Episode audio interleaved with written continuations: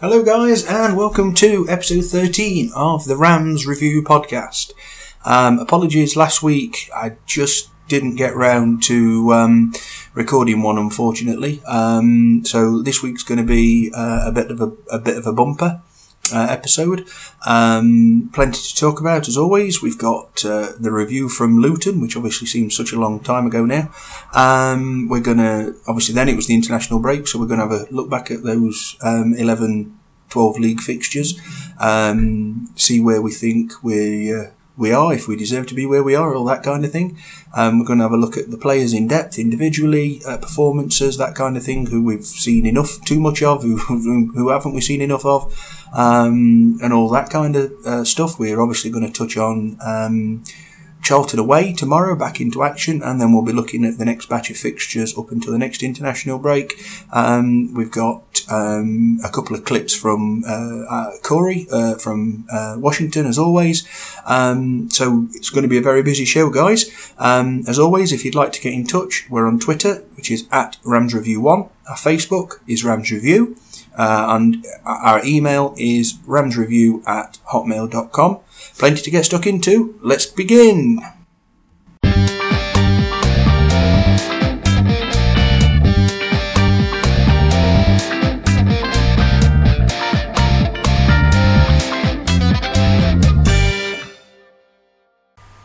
So then we will start with what seems a lifetime ago now. Um, the 2 0 win over Luton, which put uh, a great finish to um, what had been a points wise a pretty good week, um, seven in nine. Um, the game itself left a little bit to be desired. Um, it was a bit of a scruffy performance. Um, Derby created some chances. Again, it's been a bit of a problem of ours. We've not really put them away. Um, and in all fairness, it was a bit of a nitty gritty game. Um, and the two goals that uh, we did score were both um, rubbed with fortune, shall we say.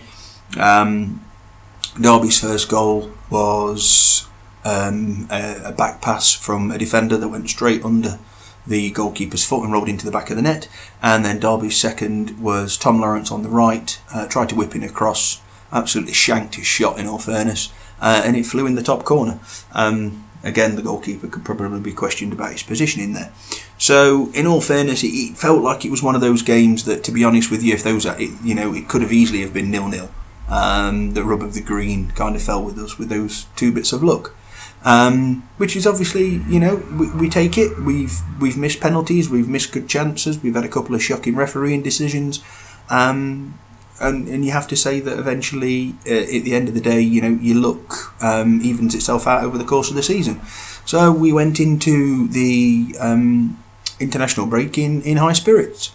Uh, as I say, seven points from nine should have been nine from nine. We should have beat Barnsley in all fairness, um, and it was it was the three points that were needed, and it was a in all fairness, it was a result that mattered over over everything else. So something to build on.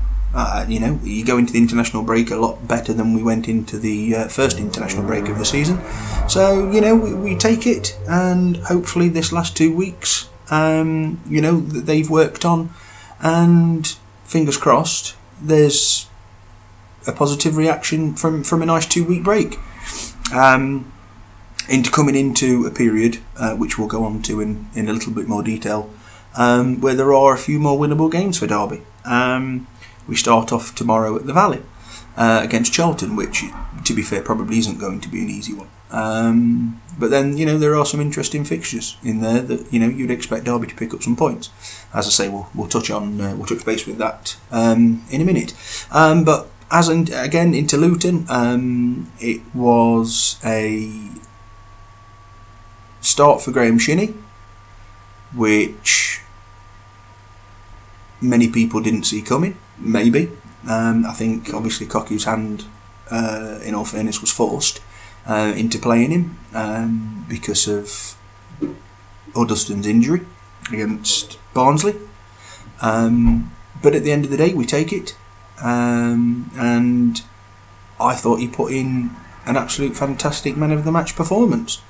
To be perfectly honest with you, um, and I think he did get given man of the match. So can't knock him. Um, he looked like somebody that Derby had been missing. Um, he had bite. Um, he had a desire. Uh, he was up and down. He was crunching challenges. Uh, he was, I think, within the first couple of minutes, he put an absolute rip roaring challenge in in the middle of the park, and that got the crowd going. And you know that that's been missing a little bit from Derby um, for for a couple of years because we haven't had that type of player that's willing to stick the foot in. Um, and now I'd say, you know, it's Shinnie's shirt to lose now. He's waited patiently for his chance. He's got his chance. We know that Huddlestone's now going to be out for quite some time. Um, so that might help him pave the way. Um, but regardless of that, I think his performance last uh, um, against Luton des- deserves uh, another shot tomorrow if, if he's fit. Um, we know um, he's the, the, the this a bit of a problem in midfield at the minute, injury wise. Bielik picked up an injury um, over the international break. Um, we've been told he's available for tomorrow. Same with Jayden Bogle. They did, both of them didn't uh, got call ups to their respective um, nation camps um, for Euro qualifiers, kind of, and. Um, uh, no, I don't think anybody played any part. They came back because you know niggling injuries, but both of those are, I believe, fit and ready tomorrow. Um, so I think it's only fair that Shinnie gets given the chance to continue uh, to get con- to continue his slot um, in that position because I think he brought something. I'm not taking anything away from him, and I'm not disrespecting Luton with my next comment. Um, but he looked a class above in there uh, for me, and as you know, he's got to be now given a fair crack of the whip. There's there's others that again we're going to go on to this in a bit more detail later. Um, there's quite a few others that have been given more than a fair crack of the whip, um, and probably, in all fairness, not performed enough. So you know it's important um, that he's given a fair a fair chance uh, to see what he can do. And as I say, from the um, display that he uh, that he showed against Luton, I can't see why he can't um, continue in that vein because it really did help us. There's no doubt about that. So that was that was positive. Um, a clean sheet, always positive. Um, they Luton missed an absolute glorious chance in the first half, open net practically. Uh, but other than that, they didn't really offer um, anything too much, which I think, as I say, no disrespect to them, but I think we kind of expected that. So it was more, it was always going to be what Derby could muster. Um, and we know this season we've slightly struggled in the in the chances um, converted, should we say? And it did look like I think the the one that came at the, the first goal it, that came obviously early in the game. I think if we'd have gone past half time or up to sixty minutes, and you know the things might have gone a little bit more sour. Um, but at the end of the day, you can only beat what's put in front of you, and when you've got a lead like that, um, you don't really and you don't really need to force your hand to, to keep hold of that lead, um, then fine. You know, it's game management. Um, it, it, it was a bit up and down. It was a bit disjointed. Hopefully, you know it's two weeks that they've just that they'll have been spending on the training ground, um, working at this. Fingers crossed. Um, so I'm looking forward to seeing what kind of a performance they put out tomorrow um, hopefully a positive one, and you know we'll start to reap the rewards and start climbing that table. We're we're five unbeaten. Um, we're going to look at things again in a bit more uh, expansiveness in a minute, but you know five unbeaten, uh, only I think it's two defeats in the league. You can't really knock that. It's a pity that most of those have been draws. I think that's that's the key thing. I think if one or two more of those draws had been wins, we'd be up in the top six, and everybody would be going, "Crap, you know, we're in the top six and we're not even playing well." Um, or well enough, you know, that we would expect um, to maintain that that kind of you know get that kind of position in the league. So um, it's a very different feel this international break. Um, it's very a lot. I think it's a lot more positive. Um, it's nice to see that there's a few people coming back. As I say, Jayden Bogle's managed to get a couple of games. Uh, slight knock against Luton, but we've been told he's fit for tomorrow. Um, building his fitness. Curtis Davies at the back building a little bit more fitness. Um, obviously, Chris Martin, more game time for him. Um, uh, Graham Shinnie's first start, so you know, give him a chance. Um, so yeah, you know, it, it's it's good. It, it's good for Derby. Um, another couple of weeks further down the fitness line for, for a few of them, which would be great. Uh, we also got to see Andre Wisdom come on, um, which was uh, you know he's almost the forgotten man, um, but he came on, um, so it's nice to see that he's back in and around things. Uh, we know Craig Forsyth um, is back in uh, training. Um, George Evans is back in training uh, and he's penciled in, I think, for some under 23 action. Um, so, all in all, we're coming close now um, to a fully fit squad, which is good, uh, great to pick from.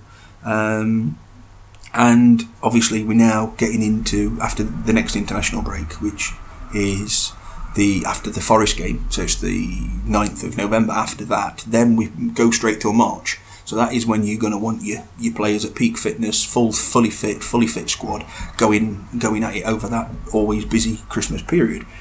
Um, so the, at the minute, you know, the signs the signs are good, um, without the football being fantastic. But it's it's still early days. You know, we're 11 games in, and you know, Cockill's only been with them three, is it three, four months? Um, so I think this last two weeks um, is great. Um, hopefully, he's been able to get some work in on the pitch, and looking forward to the next next batch of games, which, as I say, um, are winnable, uh, which will which, which we shall come on to um, next. So then, uh, looking at the next few fixtures uh, up until the uh, international break. So we start tomorrow at the Valley um, against Charlton. Um, we then um, have got a midweek game uh, Wednesday night at home uh, against Wigan. Uh, obviously, Charlton sit tenth at the moment, 18 points from their 11 games. Um, we're in 13th. Um, Wigan are in 19th with 11 points from 11 games, so you know, two teams in and around us, really. Um, we then travel to Hull next Saturday, um, who also are below us on 13 points. Uh, they're in 16th position. Um, that comes uh, brings us close to October. We then start the uh, home game against Middlesbrough on the 2nd of um, November. Again, Middlesbrough, they're on 10 points, they're in 20th place, just two places above the relegation zone. Um, and then it's the big one against local rivals and second in the league, joint top, um, Nottingham Forest. And then comes the international break. So, as we say, plenty of teams in and around us there. Um, Charlton uh, started off like a bullet. Um, but then just recently, um, it's been a little bit hit and miss for them. You know, they've got some good players. There's no doubt about that. They carried on their form from last season. Um, probably surprised a few teams. You know, they've picked up a couple of good results um, at home against some top teams. So I expect tomorrow to be a difficult game. Um, and then, as I say, you, you, know, you go into Wigan. You'd expect Derby to win that game. Um, Hull never an easy trip, but you know we've got a good record there over the uh, over the last couple of seasons. Um, Middlesbrough, who are in all sorts of turmoil, uh, and to be fair, I don't know if uh, Woodgate will be in charge by the time we get there. Um, you know, anything can happen in a derby um, against Forest. So um, at the City Ground, well, we it's it's different this time. Obviously, you know we're normally the team who, who um, and you know we've struggled to take results from them. So you know maybe um, maybe it could be that uh, we could surprise them. But at the minute, they do seem to be in some. Uh, can't argue with that. Um, so I think you know you look at the next way. Is it one, two, three, four, five games? Um, three away, two at home. Um, I think you look at those be winnable. To be perfectly honest with you, um, I'd I'd expect a result. I think we could beat Hull, um, and then anything can happen uh, against Forest. And you know, draw tomorrow. Uh, you know, is is that the most optimistic we could be? Um, that maybe yeah, 10, 10 points out of the next five.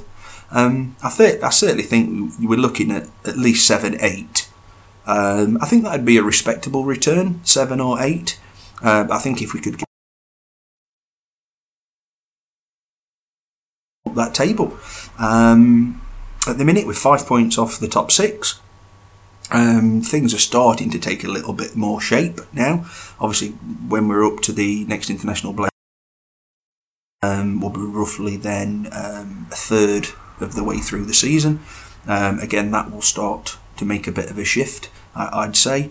Um, you know, I think it's from 11 games, yeah, uh, I think that's I think around 17, 18, something like that from 11 games is about right, you know, is, is a good going at the minute. So we're a little bit off the pace. But as I say, we look at the, the games that we've dropped. Uh, we've dropped points. We can easily have um, have got five, six points, if not a couple more, and that actually would put us top of the league. So, you know, I don't think there's too much to panic about. But of course, what we've got to do is all well and good as saying we can, uh, we've got to do this, we've got to do that, um, or we, if we do this, if we do that, should I say? Um, what we've got to do is actually do it on the pitch. Um, so, and that starts tomorrow. You know, it's been a good two week break, uh, as we've been told, um, and it's a positive um, feeling around the place, um, and you've just got to hope that that transmits to the pitch. Um, fingers crossed it does. So, um, a little bit more on Charlton tomorrow. So, obviously, um, got promoted last season, uh, up through the playoffs. Krystian Bielik's former club, uh, he was on loan with last season. They've got some talent in there, there's no doubt about that. Um, they've been lucky over the last couple of years to get a couple of Chelsea younger young loan loan players um, who's helped them there. Um, they've got some. They've got goals in them. There's no doubt about that. They've got goals in them. Um, so it's never, and you know, Valley, um, the Valley. Um, it's it's never uh, an easy place to go to. But it, it's still it, it's it's a promoted side. It's a team that we're playing League One football. It's a League One team um, as such. So should we be favourites for tomorrow? Um, I think on the way that we're playing at the minute, probably not. I think that rules that out. Um, but I think we can go there tomorrow and get a result. Um, it's going to be tough, no doubt. Um, but if we can perform, uh, if we show up, um, a bit like Barnsley, you know, if we turn up and show up, um, let's face it, Barnsley, you know, finished above Charlton last year. So, you know, and I didn't think they were fantastic. I thought Derby gifted them their goal, and then really from there we should have won the game. We didn't see it out properly. So you know, it's about that kind of thing. Getting managed, you know, managing the game properly. Um, and I think if we can do that, um, then you know, Charlton are going to find it tough against us. Um, but I think we're going to find it tough against them. You know, they got promoted for a reason. They've had a pretty solid start. I think. You know, uh, I think they've beat Leeds. Um, uh, uh, you know, that's. I know they. I think they beat Fulham maybe I think I can't remember now. But I know they've picked up some cracking results. Um, then they went. They've, they've had a couple of hit and miss ones. So you know we'll we'll go with we'll go there. I think with confidence. Um, virtually a full team to, to select from, and um, we'll give it. Of course, hopefully, we'll give it the the best shot we can. Um, who knows after that, you know, it's all about on the pitch. Um, one thing that I do know we need to do is that um, we, we do need to try and uh, start getting the ball into the back of the net on a on a little on more occasion. Uh, we need to start killing teams off. We need to start putting chances away. Um, we need to be a little bit sharper um, in our build-up play, uh, in our final third play, should I say? That final ball. Um, I think obviously the likes of Bogle being back I think Shinnie's going to help that. Duane Holmes, um, you know, those players, they're the ones that we're relying on. Um, Jack Marriott, I'm not sure if he's fully available for tomorrow, um, so we might see him off the bench, if, if at all. Um, and yeah, we've I think we've just got to be that little bit sharper um, going forward. And as I say, we didn't really get tested against Luton at the back too much. Um, we look quite comfortable, um, but I would expect Charlton to pose a bit of a threat. Um, so that's not going to be as easy for our for our back line, especially you know away from home. It's always going to be tough. It's the same old same old. It's the, keep it steady for th- for 20 minutes. If you can nick a goal, then great. But if you go one down, don't collapse. You know that kind of thing. Uh, quieten their crowd down, and you know take the game from there. Um, but we've seen in patches uh, this season, and I think it's about time that we patched those patches all together to produce, you know, a, a solid 90 minutes. Um, and I think we'd be a match for most in this division, to be perfectly honest with you. But we certainly got to start getting some more, some more goals firing. Because um, as I say, Luton on Saturday, we didn't really. There wasn't too many opportunities that we you thought, oh Christ, yeah, we should have scored that. It, it, it just didn't quite feel like it was it was that type of game where you know any chance could fall to us and we put it into the back of the net. Um, and in the end, we did rely on two bits of luck, two bits of fortune to give us the three points. Um, and obviously, not every team's going to give you that, um, and not every game's going to be like that where you can wait for opportunities uh, of, of, fortune like that. So that's going to be interesting to see um, how that pans out tomorrow. And obviously, it's another three game week. Um, so when we're you know next Saturday after the Hull game, um, you know, could, could we be sat here with um, seven points again out of the nine? Um, I think we could. I certainly think we could. Um, I think six. For, as a, I think we're gonna. I think we'll win Wigan uh, in midweek at home, and I think we can beat Hull.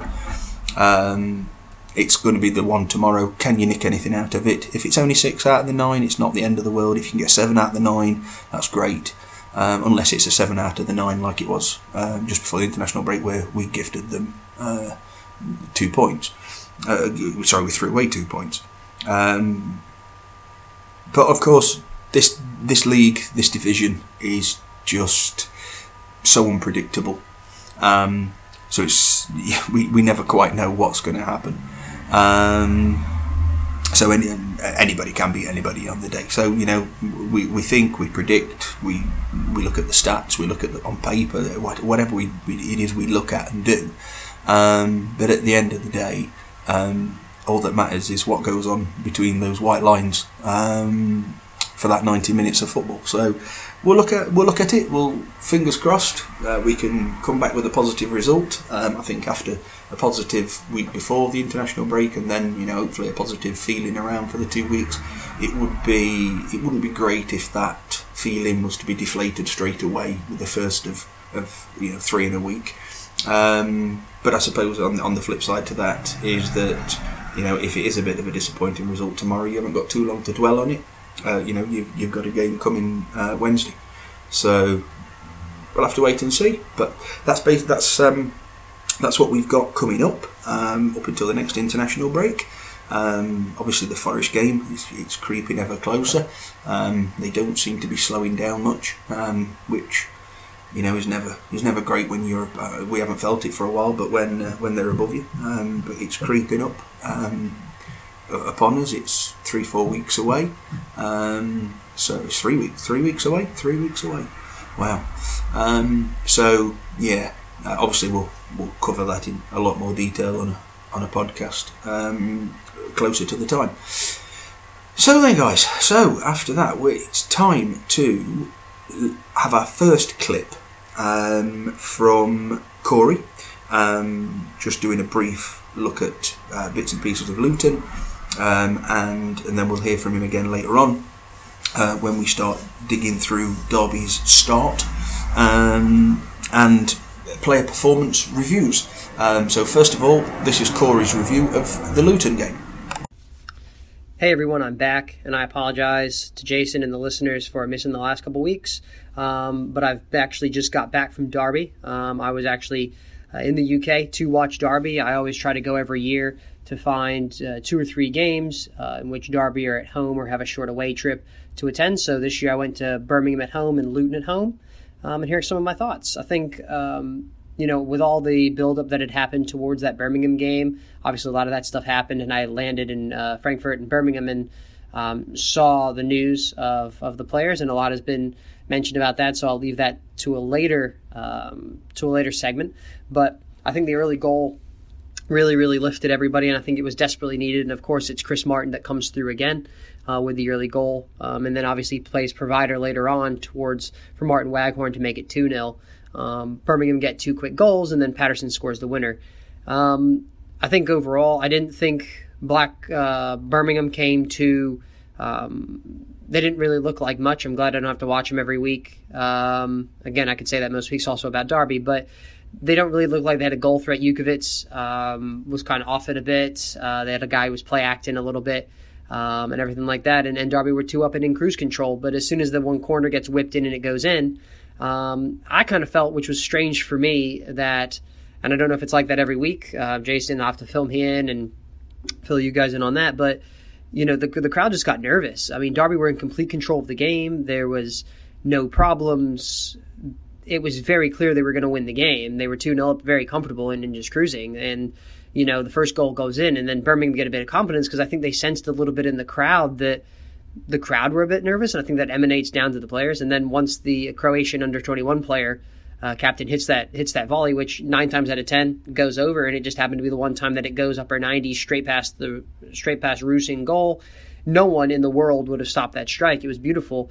Um, it was just a complete change of atmosphere, which, I mean, again, Derby were in complete control. There's no need for this, and I don't understand why the fans uh, do that. But again, at the end of the day, um, a guy Slips Paterson came in and, and scored the winner, so that was uh, that was good. It was definitely a needed win, especially after all the stuff that had come out um, over the previous few days. And then um, the Luton game um, was was really cool. Uh, really enjoyed it.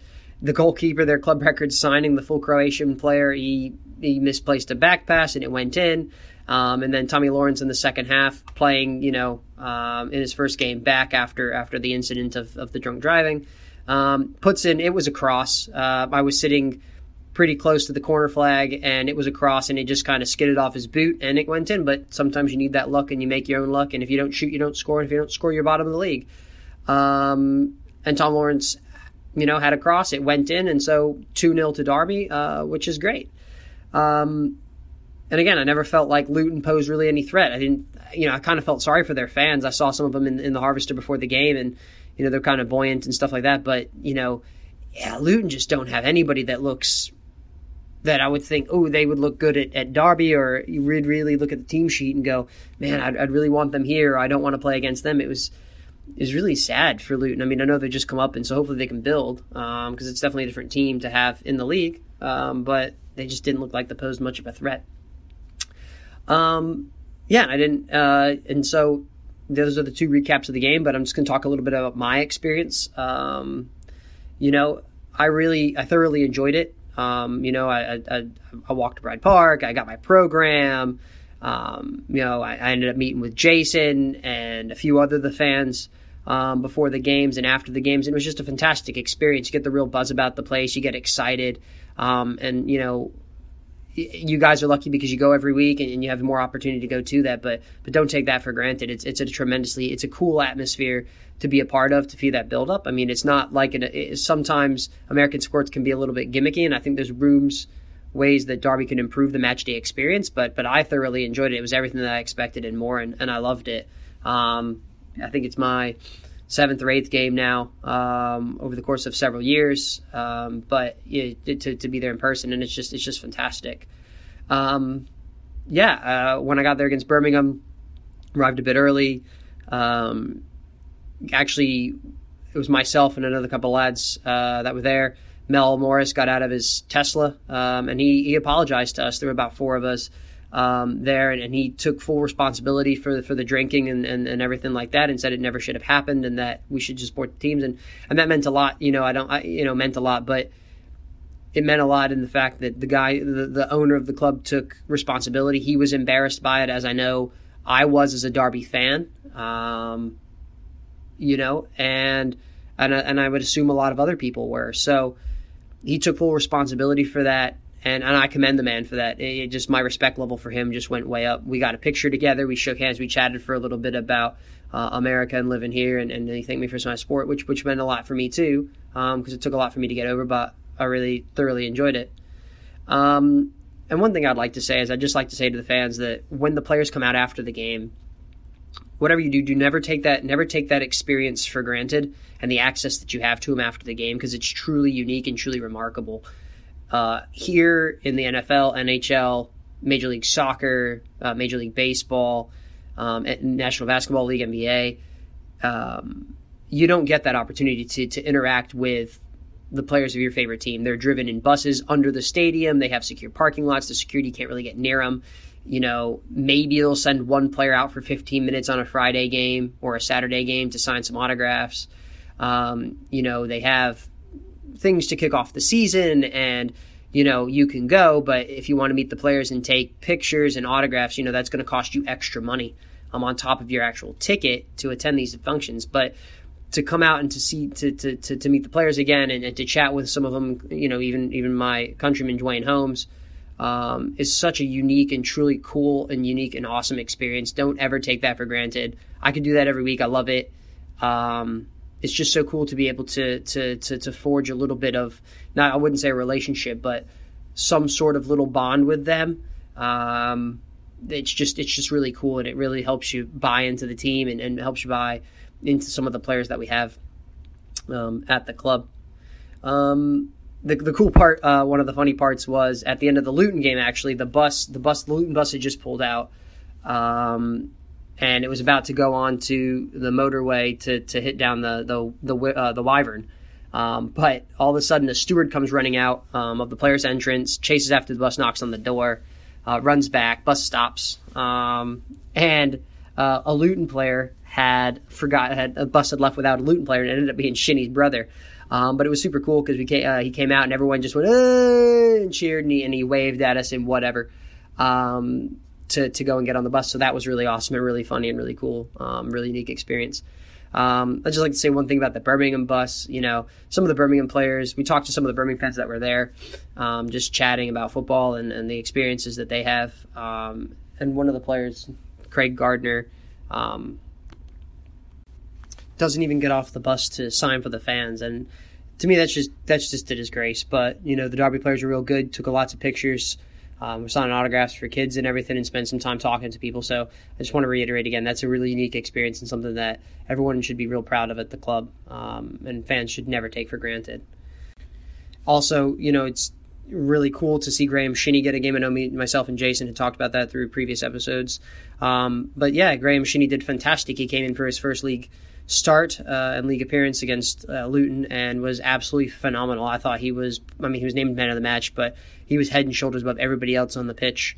Um, and so it was great to see him get some game time, especially uh, being marked by his brother and, and everything like that. But but long may his form continue. Um, and I think he's we've really fa- he Cocu's really found a gem in that kind of player. And I know Lampard brought him in on a pre-contract, but I think Derby have a real real real gem on their hands with him.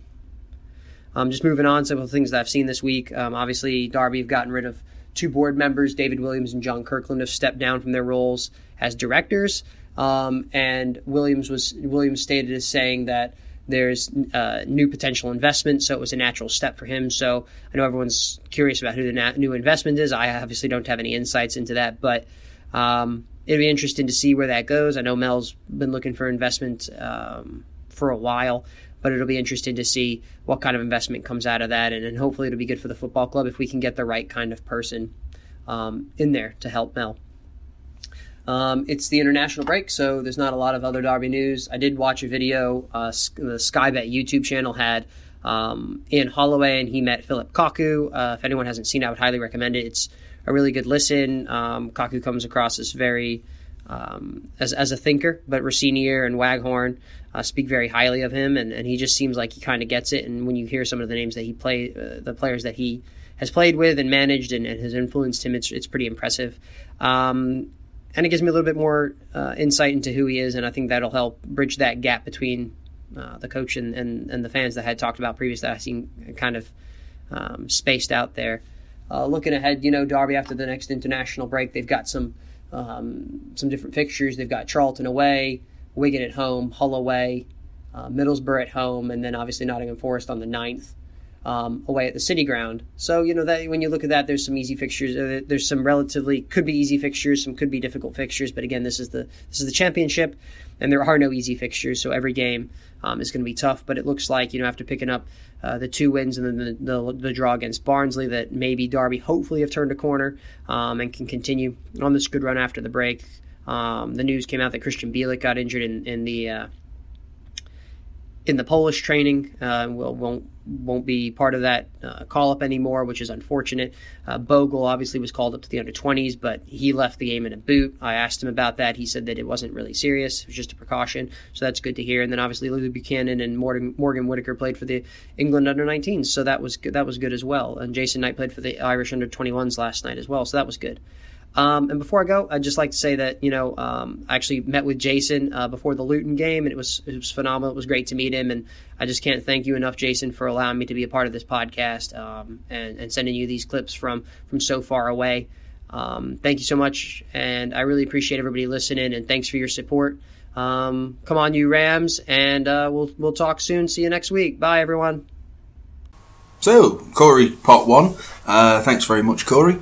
Um, we'll be catching up with him uh, a little later in the podcast. Um, some points I'd just like to pick out um, from what you mentioned there. There's a couple of things. I, as I say, I've, I've always said I'm, he, he's very thankful for the opportunity. I'm very, very thankful um, to get his opinions um, on obviously something that we take for granted, I suppose, going to the games. Um, the match day experience. Um, as he as he mentioned there, I, I met up with him. Um, I was hoping to meet up with him for a little longer. Unfortunately, things got in the way, and I'm sure there'll be time in the future to, to meet up um, and have a really good sit down and a good chat. But we had a good half an hour um, outside um, outside the ground.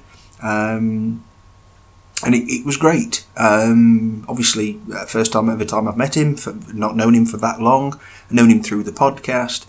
Um, but yeah, to, to hear him there um, talking about what his match day experience is like for, for a fan who doesn't get to um, come to the games, even live in the country, I suppose. Um, that is what it's all about. And as I say, I think sometimes we take it for granted. I think we we forget about that side of it. Um, and to be honest with you, it made me open my eyes a little bit more to to what was going on around me, um, the passion of the fans and the crowd, and you know all that. Which, uh, yeah, you you probably don't pay too much attention to um, when when you go week in week out. Um, it, it was it was great to hear. Great, I'm glad he enjoyed it. Um, at the end of the day, he came over and we won two games. I think if uh, we need to get him over a bit more. Um, but my thanks go out to him. Obviously, uh, it was great to catch up with him. Um, and as I say, next time hopefully we'll have a little bit uh, longer to talk. Um, and obviously we'll um, we'll we'll catch up with him a little bit later in the podcast um, when we when we look about these players' ratings. Um, just before we go on to that, um, uh, I'm just going to do a, a, little bit of a club news business news. Um, obviously, the uh, court case for the drink driving um, was um, in the international break, um, as to which they both pleaded guilty. Um, they both uh, have been banned from driving. I think it's for two years. Um, I think it was uh, 80 hours community service. obviously, this is alongside the club sanction uh, that they've imposed. Um, and uh, I think it's a total fine of around 185, 190 pounds each. I mean, what's that to a footballer? Um, but still, it's not the point. Um, I think they're probably quite lucky um, that nobody got injured. Of course, uh, you know, we've, I'm not digging over old ground here because we've gone on through this uh, for quite some time now. Um, but hopefully, that is now done and dusted. Um, a couple of points from that I found quite interesting was the admittance from Tom Lawrence that he's currently battling an, alcohol problem. Um, I don't know how many of the senior Derby members know that. Um, it worries me slightly um, that he's still playing. Um, uh, that that's just my opinion. Um, if his head's not in the game since his mum passed, um, last year is the best place for him on the football pitch. Does it take him away? You know, maybe, maybe. I'm not going to judge, um, but I, to me, it doesn't sound like his head's in the right uh, in in the right place. Um, and obviously, he kind of does uh, transport that onto the pitch where obviously fans get on his back. So it's going to be interesting to see how things now develop going forward. Um, but you know, at the end of the day, um, the club have put an end to their proceedings. The court have now put an end to their proceedings. So hopefully now it's a point where we can just carry on. Um, uh, maybe not ever forgotten, but you know, we move on from it. Fingers crossed. That's uh, that's certainly the hope. Um, other news this week: uh, there was two board members um, who have uh, released themselves from their positions, um, impending um, financial input uh, is basically uh, I think what we could read into it. So it sounds like that some things in the pipeline, um, investment wise. Uh, there were reports in the Sun newspaper that uh, some an American consortium um, had attempted to buy Derby for 50 million. Um, we believe that's not true. None of that is true. Um, it was a few months ago, I think, where there was rumours that an American consortium led by the son of ex-Liverpool uh, owners, uh, the Gilletts, um, were interested. Um, but as, as I've mentioned in a previous podcast, I think you know Mel won't sell, certainly not sell for fifty million. You know, I, I think he brought it for about that. So with the amount he's ploughed in, um, I appreciate the stadium's not quite um, in his hands anymore, uh, although it is um, as part of the club as such. So yeah, I, I can't see I can't see him accepting that kind of a figure. And to be perfectly honest with you, I think unless it was a ridiculous offer, I don't think we, we'd see him leave the club um, or be brought out. Um, but obviously, with those announcements uh, in the boardroom shuffle, um, it does sound um, like there may well be something in the pipelines very, very soon. So excited, um, obviously, to um, look at uh, to see how that develops. Um, and obviously, um, looking forward to. Um, I don't think it's going to be too long until Wayne Rooney um, arrives at Derby. Obviously, he's not eligible to play until after uh, after Christmas, but I think he's due to uh, join up with the squad. Um, I think the playoffs in the MLS are this weekend, uh, so depending on how far DC United get, uh, we could see him uh, in and around the training pitch um, sort of mid-November time, building up his fitness, ready to hopefully uh, start um, after New Year. So, so, you know that's exciting as well. Um, also, there's been a a further EFL investigation, which we kind of thought had been put to bed, uh, to do with Derby's sale um, of Pride Park to Mel Morris's uh, secondary company. Um, we believe that there has there is. I think the, even the EFL came out with a statement that they were happy with Derby's handling of it, but apparently they, that's not maybe no no no not the case. But they're they're looking into it uh, in in more detail now. They've reopened it maybe. Um, so I'll uh, obviously update you um, on that kind of thing um, in due course as well. Um, so then, um, that's pretty much it for uh, any other business. Um, so we've got to start. Um, I'll look at the review of the first quarter of the season, um, and we shall look at the players um, and what, what we think to those uh, over the last um, 11 uh, league games and obviously the two cup games. Um, so, as we say, uh, 11 games in, 13th in the table. Um, which it's it's the halfway mark. Um, so you know, not not too bad, I suppose. Um, Fifteen points. Um, that's just under half of what was available. Obviously, thirty-three would be what was available. Um, so just under that. Um, and again, yeah, there, yeah, half the points you, you'd expect to be in and around mid-table, which is where Derby are. That's absolutely fine. You win two thirds of your games, you're going to be up near the top. Exactly. It's pretty much how it's um, how it's panning out at the moment. Um, just a brief look on other thing on, on, the league in general before we delve right into uh, Derby. We've got Stoke uh, at the bottom of the league. Um, incredible, really. Um, only five points. Uh, of Barnsley on six. Uh, Reading are twenty second on eight. Uh, joined with Huddersfield on twenty one. Uh, sorry, in twenty first on eight. Uh, Borough in 20th on 10. Wigan 19th with 11, same as Luton who are in 18th. Uh, Brentford, uh, surprisingly maybe by some, especially when they gave us a good thrashing, the 17th, and my, one of my picks to go up. Um, 17th with 12 points, uh, Hull 16th with 13 points, Millwall 15th with 14 points, same as Blackburn who are 14th. Obviously, then comes us in, in 13th. Birmingham um, make up the top half, start the top half with 16 points, same as Cardiff, who are in 11th. Charlton are 10th with 18, and then three teams QPR, Sheffield Wednesday, and Fulham are all on 19 points in 9th, 8th, and 7th, respectively. Uh, QPR's goal difference minus 1, where Sheffield Wednesday's is plus 7 and Fulham's plus 10. So Bristol City occupy the last of the playoff spots in 6th on 20 points. Leeds are in 5th with 20 points.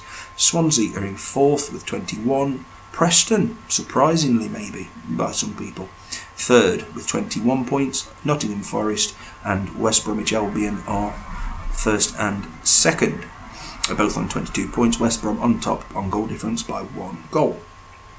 So you look at that table so far, uh, the, the, things that jump out at me straight away: Stoke at the bottom of the league.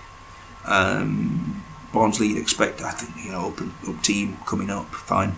Reading, strugglers. Huddersfield, a bit of a surprise, maybe. Um, Borough, certainly. Uh, Wigan, Luton, in uh, Brentford, big shock to me that. Uh, Hull, no. Mill, no. Blackburn, mm, Derby, it's our own club. Uh, Birmingham, yeah, mid table. Cardiff, yeah, I didn't fancy them. Charlton, maybe a bit of a better start than we first thought they'd have. Uh, QPR, the same. Sheffield Wednesday, they're sleeping giants, aren't they? Uh, Fulham in and around the top six as you'd expect. Bristol, Leeds, yeah. Swansea, we thought they they recruited quite well. We thought they'd have a good push. Um, for me, Preston in third at the minute.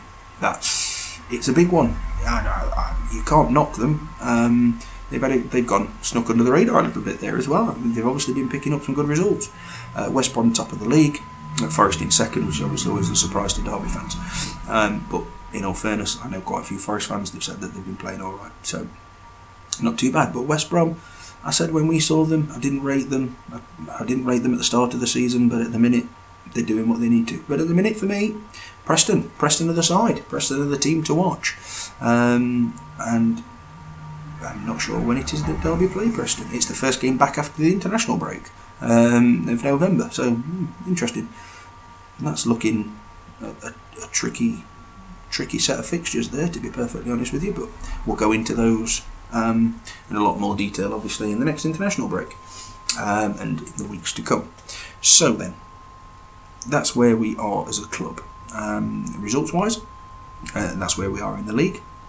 Uh, you know, look through the fixtures as I, as I slightly mentioned earlier. You know, you look through them. You've got Swansea should have won there. There's two points dropped. Stoke I, as I said in previous pods, I'm happy to keep that as a, as a draw because I thought we got, we, yes, we went 2 0 up, but we should have won it, but they, they did push us quite quite f- forcefully. Um, the Bristol City defeat at home, I don't think you can argue with it. Um, West Bromwich Albion, yeah, we certainly should have won that, so there's another two points. Uh, Brentford, now we were certainly beaten. Cardiff, we probably should have won that, so there's another two points, so that's six. Um, but in all fairness, we, we robbed Leeds um, so I'm actually going to knock a point off that, so that's fine. Um, we beat Birmingham soundly. We should have beat Barnsley. So it's potentially seven, six, seven points. You give us six, seven points, that puts us in the top four or joint top. You know, so and anybody who knows um, and has been going to the games, um, it's not been absolutely fantastic. So there's plenty there um, I think there's plenty there to um, to be to be pleased of. To be perfectly honest with you. So then, um, we're going to have a quick look now um, at each player um, in a little bit more detail.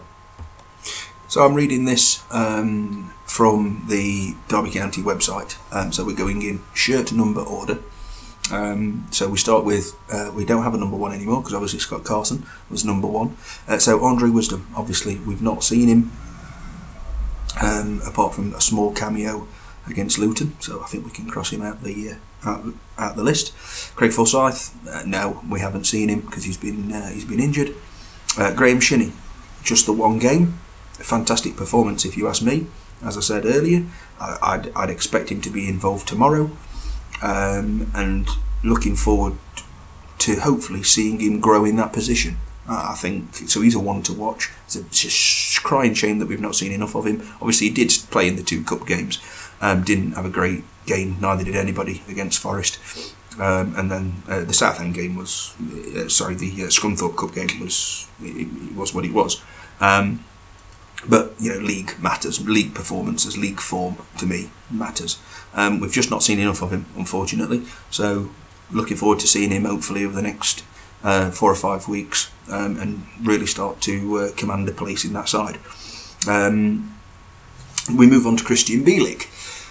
Um, I was listening to somebody the other day uh, um, talking about this. Um, I think it was on the uh, Blogcast podcast, uh, or Blogcast, whatever you wish to call it. Um, um, is he living up to his his expectations at the minute for a ten million pound player? Um, and they believe not, uh, and I'd have to agree. I don't think he's done anything out of the ordinary. Um, I think there are sparks there. Um, there's, there's proof there why he is, and at that age you do pay you do pay for potential. So it's going to be interesting uh, to see how he kicks on. Um, now he obviously a little niggly injury over the over the uh, international break, which hopefully hasn't hampered him too much. Um, hopefully he can get back into the swing of things against his former club tomorrow. You would presume he's in the side, um, and it's always a bit difficult when you know CDM role, centre back role, whatever he is. I've, I've, I've thought so far from what I've seen of him, he looks more comfortable in CDM, even though he thinks he's better as a centre back. Um, against Barnsley, I thought he was excellent. Um, to be perfectly honest with you, I thought he, he was fantastic in that role. Um, and sometimes those those players um, unless they're a Tom Huddlestone side, slight type of player who can spray a ball 60 yards, they, they, they do the dirty work. It kind of goes a little bit unnoticed. Um, and I think I need to start paying a little bit more attention to his, his side of the game, see what he does, see how his movement is. Um, on the ball, he looks comfortable. But I think I need to watch him in a little bit more depth um, to see exactly what it is that he's bringing to uh, to the team. Um, and I'm not talking about getting rid of him. I'm just saying I need to be interesting. You know, what when you've paid ten million pound for a player, um, people are going to want to see something out of the ordinary, I suppose. Um, and at the minute, he, he's uh, he's probably still bedding in. You know, he's never played at this level before. You, you, as I say, he's young. You take a punt on somebody at that age, and you do pay a, a, a more frequent, uh, a more inflated price. So looking forward to seeing what he can produce alongside hopefully Graeme Shinnie over the next couple of weeks. Um, next up, Richard Keogh. Well, that's his Derby career pretty much finished. Um, Mr. Ever Present, unfortunately, no more. Um, so uh, it started the season quite well, to be honest with you. Um, and it's just such a, a, sour note that his Derby career could well have ended um, in the way that it has. Um, on to Jamie Paterson. As I say, bits and bobs, not seen a great deal of him. Um, he's been involved a lot more over the last couple of games, and he's been quite a big part of um, certainly chances and goals. Um, obviously, setting up Chris Martin against Leeds, and then scoring the winner against Birmingham. Um, a busy player. Um, I'm hoping he, he's growing. He's growing in confidence. Um, so I'm hoping we see the best of him uh, well, in the next couple of weeks. I think he's he's one to, to watch out for. I think he's he's helping, he's building, he's linking. Um, as I say, and to be fair, you know, it's only been a couple of games he's been in for, so I think we're going to see him blossom in the next few weeks. Fingers crossed. Uh, Kieran Dowell, for me, unless he shows something different, if he gets given the chance, when he gets given his chance, for me, I'd get rid, I'd send him back to Everton because I don't think he offers anything. Um, I think that's a bit hard, possibly a bit harsh on just three or four performances, but he's not done nothing that makes you think, oh yeah, he's worth playing. Um, so no. Um, Waghorn started the season on fire. Uh, I think he's still our top goal scorer, um, and then he's obviously he's, he's been shifted out wide a little bit more um, to accommodate a different uh, Chris Martin in a different style. Um, absolute workhorse, deserves his, his place in the team for me. Um, he, he, he's pretty consistent. Um, he has patches in games. You know, he, people, some people say he's not as effective out on the right. I, I, I don't know because um, he used to be a bit hit and miss up front. He'd have an absolute blinding couple of games and then he'd go missing in one. And for the size and the stature of him as a as a hold up player, you, you'd think he'd, he'd do a lot more, um, but he never really did. Um, but yeah, one of the first names on the team sheet for me at the minute. Tom Lawrence, well, the the guy everybody loves to hate. Um, if what's been said about him is true, you know he's struggling with uh, alcohol. Uh, he's you know obviously coming to terms with the death of his mother last year. Um, then you have to feel sorry for the lad, you know. But at the end of the day, he's a professional footballer. If he's obviously turning up to work or wants to play football or whatever, he, he could be turning around saying, "No, I don't want to play," but he's getting picked anyway. Who knows? Um, but he's got to start showing some more consistency because we know it's in there, but we've got to see it on a more consistent basis. Um, Jozefzoon. What can you say about Jozefzoon? Uh, it's quite interesting actually. We read. Um, I listened to an interview from coming out the club over the, inter- over the international break about skillful players, and everybody picked Jozefzoon as being the most skillful player at Derby and one of the hardest to defend against. Well, Flojo, can we uh, can we have that transferred onto uh, a match day, please? Because we we've not seen that from you. Um, what we have seen is you've been given the ball a couple of times in a in a, in a dangerous area and you've fluffed it. Um, so I'd love to see um, what they're talking about in training um, because if you can replicate some of that on the pitch, I think you'll be playing a lot more. Um, pace, yeah, he's great. You've got to get pace in your side, but unfortunately, as we've seen, like we had Abdoul Camara with pace to burn. Um, just the end product wasn't there. You go back a few years, we had Izale McLeod, Theo Robinson, pace to burn, but the skill of them just wasn't quite there. Um, so it's not all about pace. Um, ben, we look at Ben Hamer. Obviously, only two cup games, picked three out the net against Forest. None of them his fault. He made a cracking save against Scunthorpe. Not been given, obviously, a chance, but at the minute he's not number one choice. So maybe he'll fight his way into that. I'd like to see him given a given a shout. Um, next comes Jack Marriott. Well, everybody was screaming for him at the start of the season. Um, he got his goal against Bristol City, which was a beautiful strike and then it's just not fell for him. I don't think he's particularly been played in the right position. I don't think he's uh, been utilised in the correct way. He's had niggling injuries all the way through pre-season. He's had niggling injuries so far all season. Um, we're still yet to see a fit and firing Jack Marriott, and a fit and firing Jack Marriott gets in this team is probably the first name on it. Um, so it'd be interesting uh, to say if he's. I don't know if he's involved tomorrow or not. I know he was only started training again the last couple of days. Um, so it'll be interesting to see if he's involved at all tomorrow. Um, if anything, I think he'd be from the bench. We need to get that man fit and we need to get that man firing. Uh, Matt Clarke, our new centre back, um, had two obviously cracking games to start the season, um, and then he got dropped out of nowhere, um, and he doesn't really seem to have picked up. His, his, his head seemed to have gone. He doesn't seem to have got his confidence back. Um, I'm, I'm, not saying that he looks shaky. He's certainly not got much pace. He's not blessed with it, um, and so he does look a little out of his depth at times. He does make you know those mistakes, but he's learning at this level. Very similar to Bielik. He's never played at this level before, so you know you have to give him his, his opportunity. And obviously at the minute, because of Keogh's injury, we haven't really got that many centre backs. So you know, he, and he, he's balanced because he's a left footer. Um, so it works in his favour, I think. Um, so it'll be interesting to see how he progresses. Him and Davies, a nice partnership, maybe. You know, a, a wise head next to him, calm him down, whatever. Looking forward to seeing if he can continue that. Uh, he, I don't think he's done bad. He's made, he's he's had one rough game, I think, two maybe, if that. So yeah, that's fine. Um, George Evans again, not really seen a great deal from him, unfortunately. Um, just coming back to fitness, which is great. Um, I think he can play a part at Derby, um, but it'd be you know see how and where he slots in now, because um, obviously really his position is Bielik's, so I don't think he's getting in there. Um, obviously Huddlestone's out for a while now, otherwise I think he even Huddlestone would have been above him. So then does that mean George Evans slots a bit as a bit more defensive cover?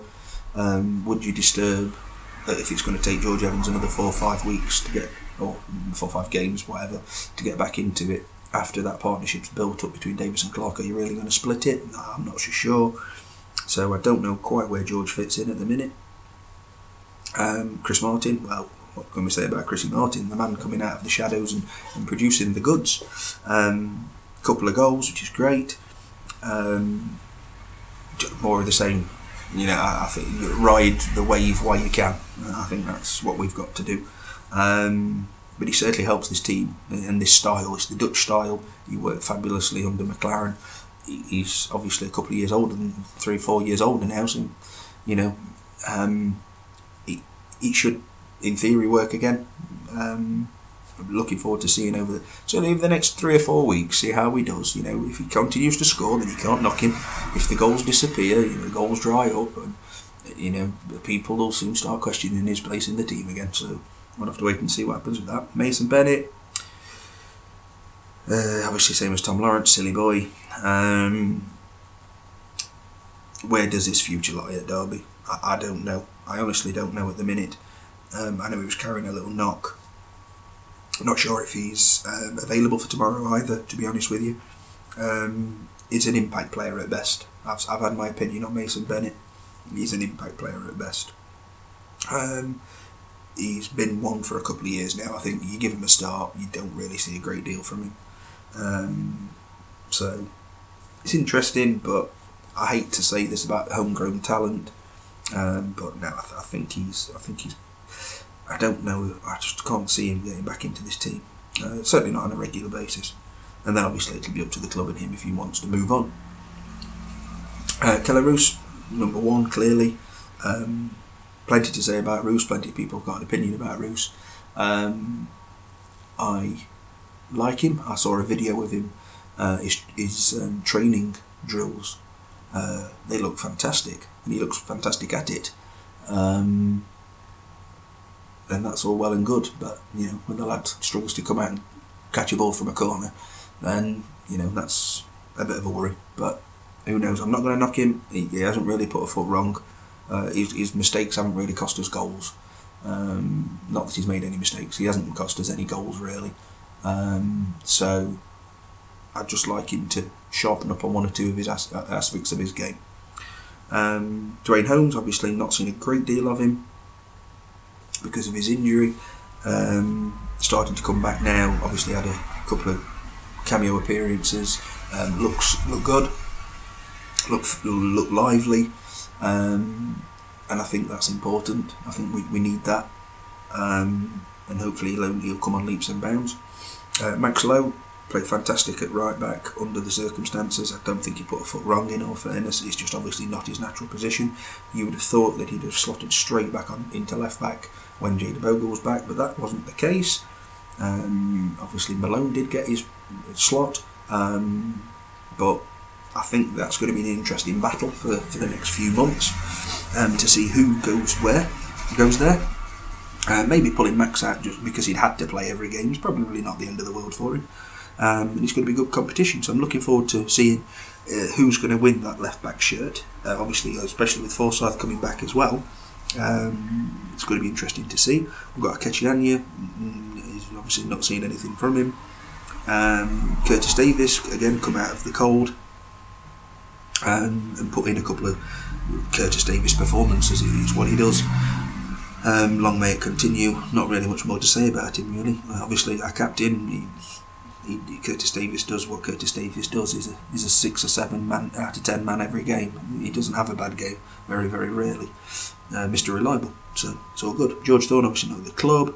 Jordan, Jonathan Mitchell not involved. Uh, obviously Jayden Bogle. Um, struggled with injury this year, which has been a huge shame.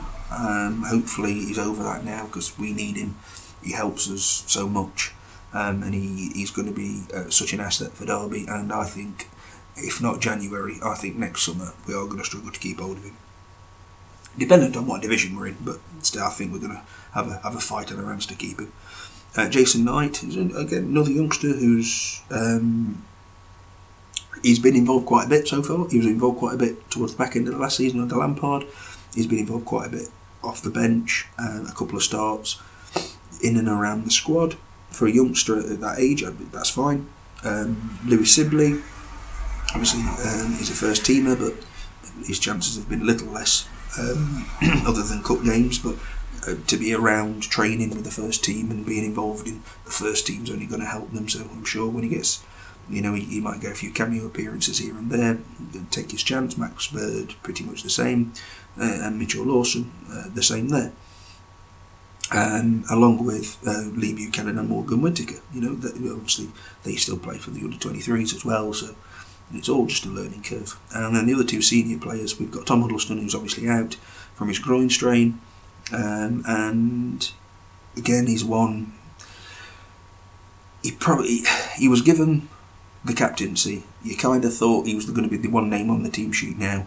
Obviously, what came out came out, and he got stripped of the captaincy. I don't care what anybody says or how they're going to say it. He got stripped of the captaincy uh, when they found out that he was involved. Absolutely no doubt about that. And then goes and pulls a, a muscle, taking a penalty. I think that he might regret not that. Obviously, it's not his fault. He got injured, but you know there was always a oh should Bielik play there? Should Tom Huddlestone play there? Should what? Now he's gone at the picture for at least a couple of months that we know.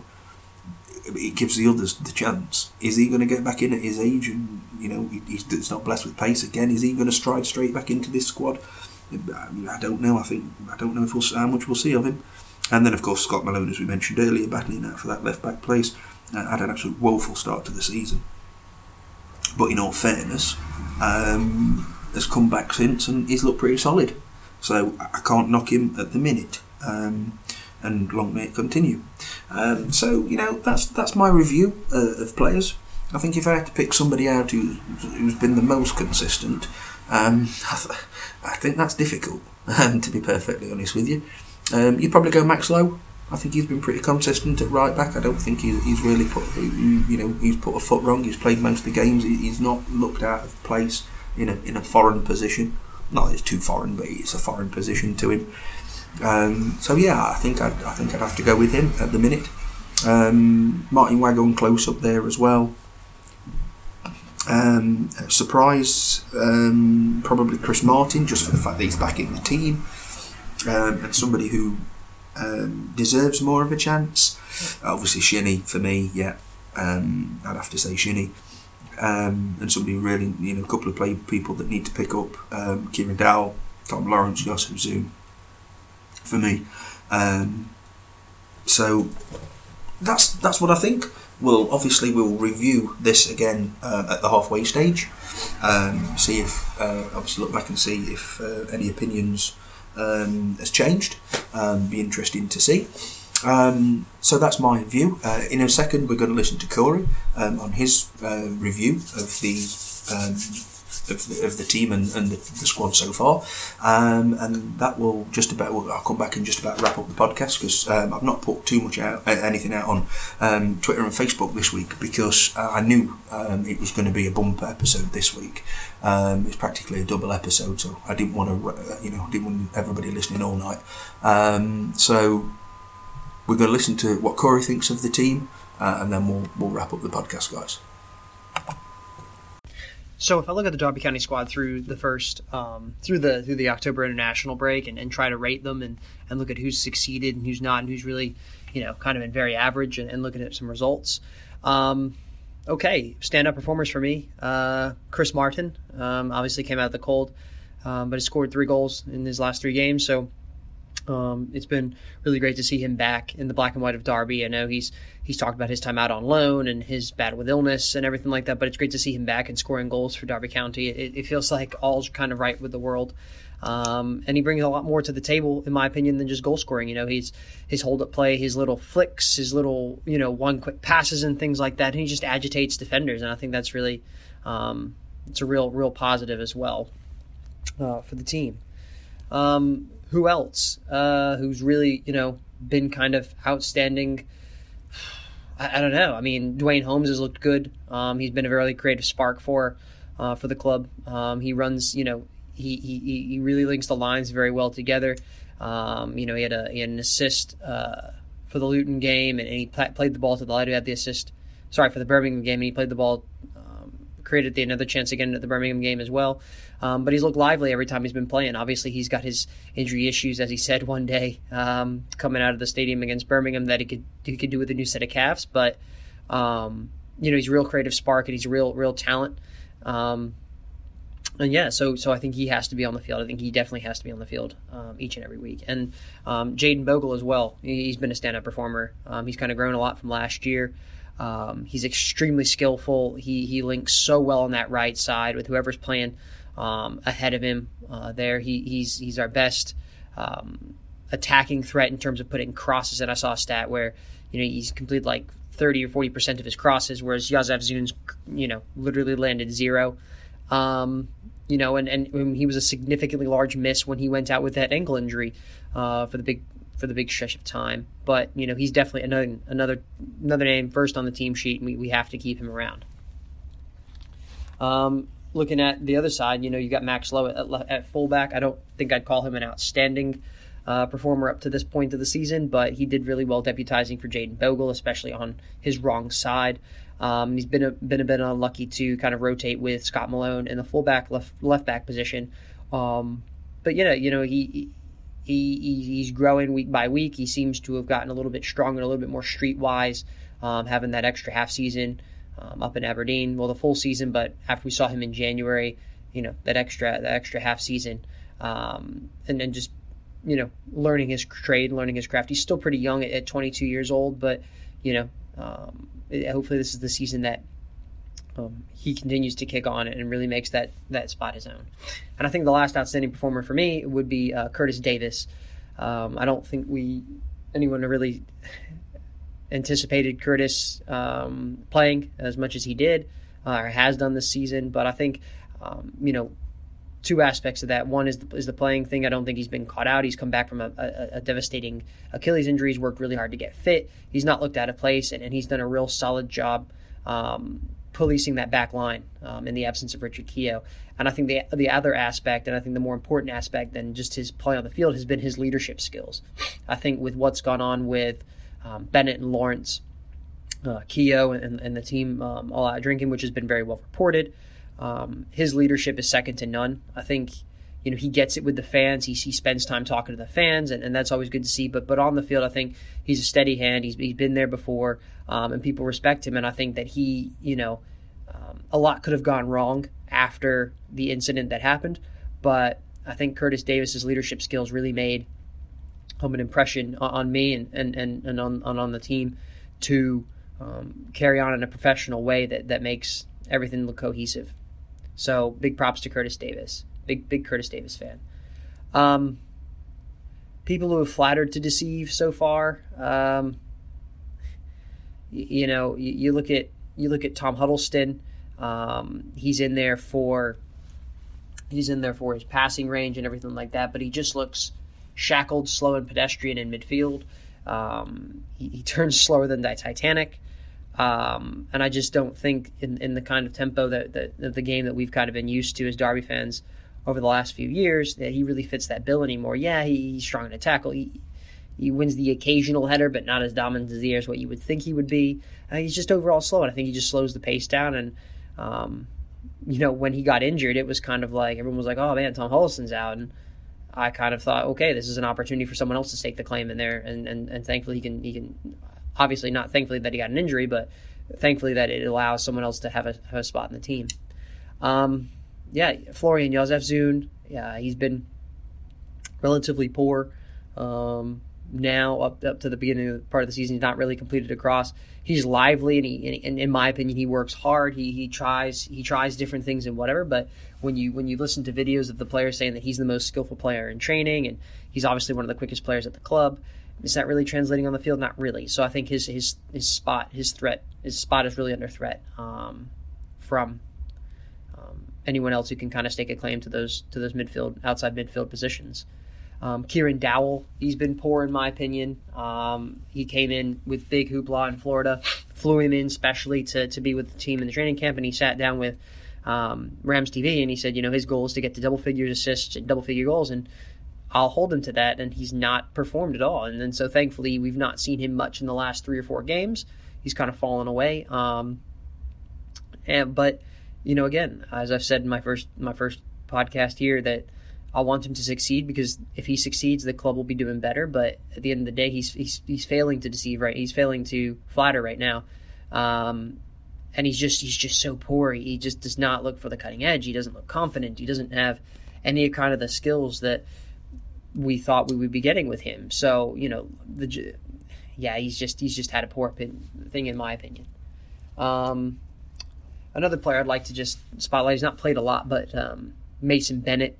Um, obviously, this is you know not in addition to uh, the the events that happened a couple weeks ago, but from where he was last season, where he was basically Frank Lampard's main man off the bench. He was an impact sub. He was actually it looked like he was actually you know fulfilling some of his potential, and he was going to keep growing. And I think he's kind of regressed this season. He he hardly ever plays. Um, obviously, he had the off the field issues, but for someone where, where he was last year as an impact sub and, making making a difference, running at people, he, obviously scored that wonder goal that he missed. He didn't win the FIFA award for, but yeah, he's just not he's just not really kicked on it, and especially with someone like Jozefzoon, who's who's been poor. Um, yeah, you'd think that he would really be in there to stake a claim, but he's just kind of fallen by the wayside. So hopefully he can get back on track, but he's been poor. Um, and another player that, in my opinion, has not done very well um, but not as poor as the rest of them. Um, Matt Clarke, I think he looked good for the first 30 minutes or so um, against Huddersfield, um, but he he just he just had such he's just not not for me instilled a lot of confidence, and I just think that, that the club can do better. Um, Keogh's obviously a disappointment um, with his leadership and what he's done off the field. That's been well documented. Uh, Bielik, in my opinion, has not he's kind of you know he's kind of in that in between like man he's had, he's had an okay season um, kind of up and down obviously. Paid a lot of money for him but I don't think he's really um, looked like a 10 million pound player. Um, obviously he's growing but you know for a Polish international and someone who thinks he's as good as what he thinks he is in my opinion um, he should be doing better. Uh, Graeme Shinnie I can't really rate because he's only played the one league game but in that one league game he was magnificent. Um, Shinista I think they call him um, and, and so it's good to see him get a game and hopefully he can continue his form. I wasn't a fan of Jamie Paterson when they signed him, but um, he's really come onto his own the last four or five games, so it's good to see him scoring goals. Um, yeah, Jack Marriott, he's lively, but he just can't stay fit. He always seems to get a knock in training or something like that that keeps him out a few weeks. So, you know, hopefully he can he can get over that. Um, Hamer's looked good in the two cup games. Kelle Roos has done okay he looks tentative on crossing, but I know they, they came out and said that he was working on that over the international break. And so, you know, hopefully he can get better at that um, because they need to. Um, but, you know, uh, I think long term there's definitely a, a, new goalkeeper needed at the club. When I look at kind of the games that have kind of stood out, obviously the Huddersfield first half hour, um, I think is the best football Derby's played under Phillip Cocu. Um, you know, really, when you look at the Swansea game and you look at the Stoke game, those were two missed penalties by Martyn Waghorn. That could have easily been an additional, what, four points to the team. So, you know, an additional two wins, that would have looked really good. Um, absolutely dreadful against Bristol City. Unlucky against West Brom um, with Max Lowe uh, and the guy, the lad diving. But again, when you go to ground in the box, you make the referee make a decision. Most of the times, he's not going to make it in your favor. So if you don't go to ground, you don't have that problem. And then obviously they had the really difficult spell with the 3 0 loss to Forest and the 3 0 loss to Brentford um, going into the September international break, which um, was very poor. Uh, you know, it was good to see Chris Martin back at the Cardiff game. He got the equalizer in the Leeds game. He scored against Birmingham. He scored against Barnsley. Um, he struggled against Luton a bit, but um, didn't really have a, much chances. Um, but yeah, so that's kind of where we. That's kind of where I see the club right now. I think they're in a good position. Um, I've often said, you know, that um, I don't know Billy Davies said this before. It's men and the boys' time, and that comes around um, Christmas, New Year, and the Easter Easter period. Um, and so now, you know, it's just about uh, continuing to progress, continuing to, to grow as a squad and, and, cohesive unit, and then really, hopefully, in January when Rooney comes on board, make a couple addition signings, lift the fan base, lift the club, lift the team, um, and really drive on and, and put yourself in a position to get to the top six or or to get promotion because obviously you can't um, you can't get promoted at this time of the season, but you can lose promotion at this time of the season if that makes sense. So um, yeah, it's just about it's just about maintaining the pace, trying to pick up as many points as we can, um, and and hopefully the performances improve a little bit. Um, I think it's been well noted. I've not been a big fan of Phillip Cocu since he's come in, but you know the way he's handled the situation that the players have put him in, um, in terms of the drinking and and, and, the, and the court cases and things like that. You know, he's got my full backing now, and I hope the culture can change a little bit, where people can get um, we can just get some different blood in and things like that. And, and I think we'll see some changes in January. I think he's he's had some time to uh, assess the squad, and he'll look to January to make to make some moves in addition to Wayne Rooney. Um, yeah, and so it's it's just it's it's frustrating now for being a Derby fan, especially you know where we were looking at um, you know the last four or five years we've been knocking on the door. It's really frustrating, but I think you see a trend of teams that are significantly at the upper end of the of the championship table year after year. I mean, Brighton's a good example.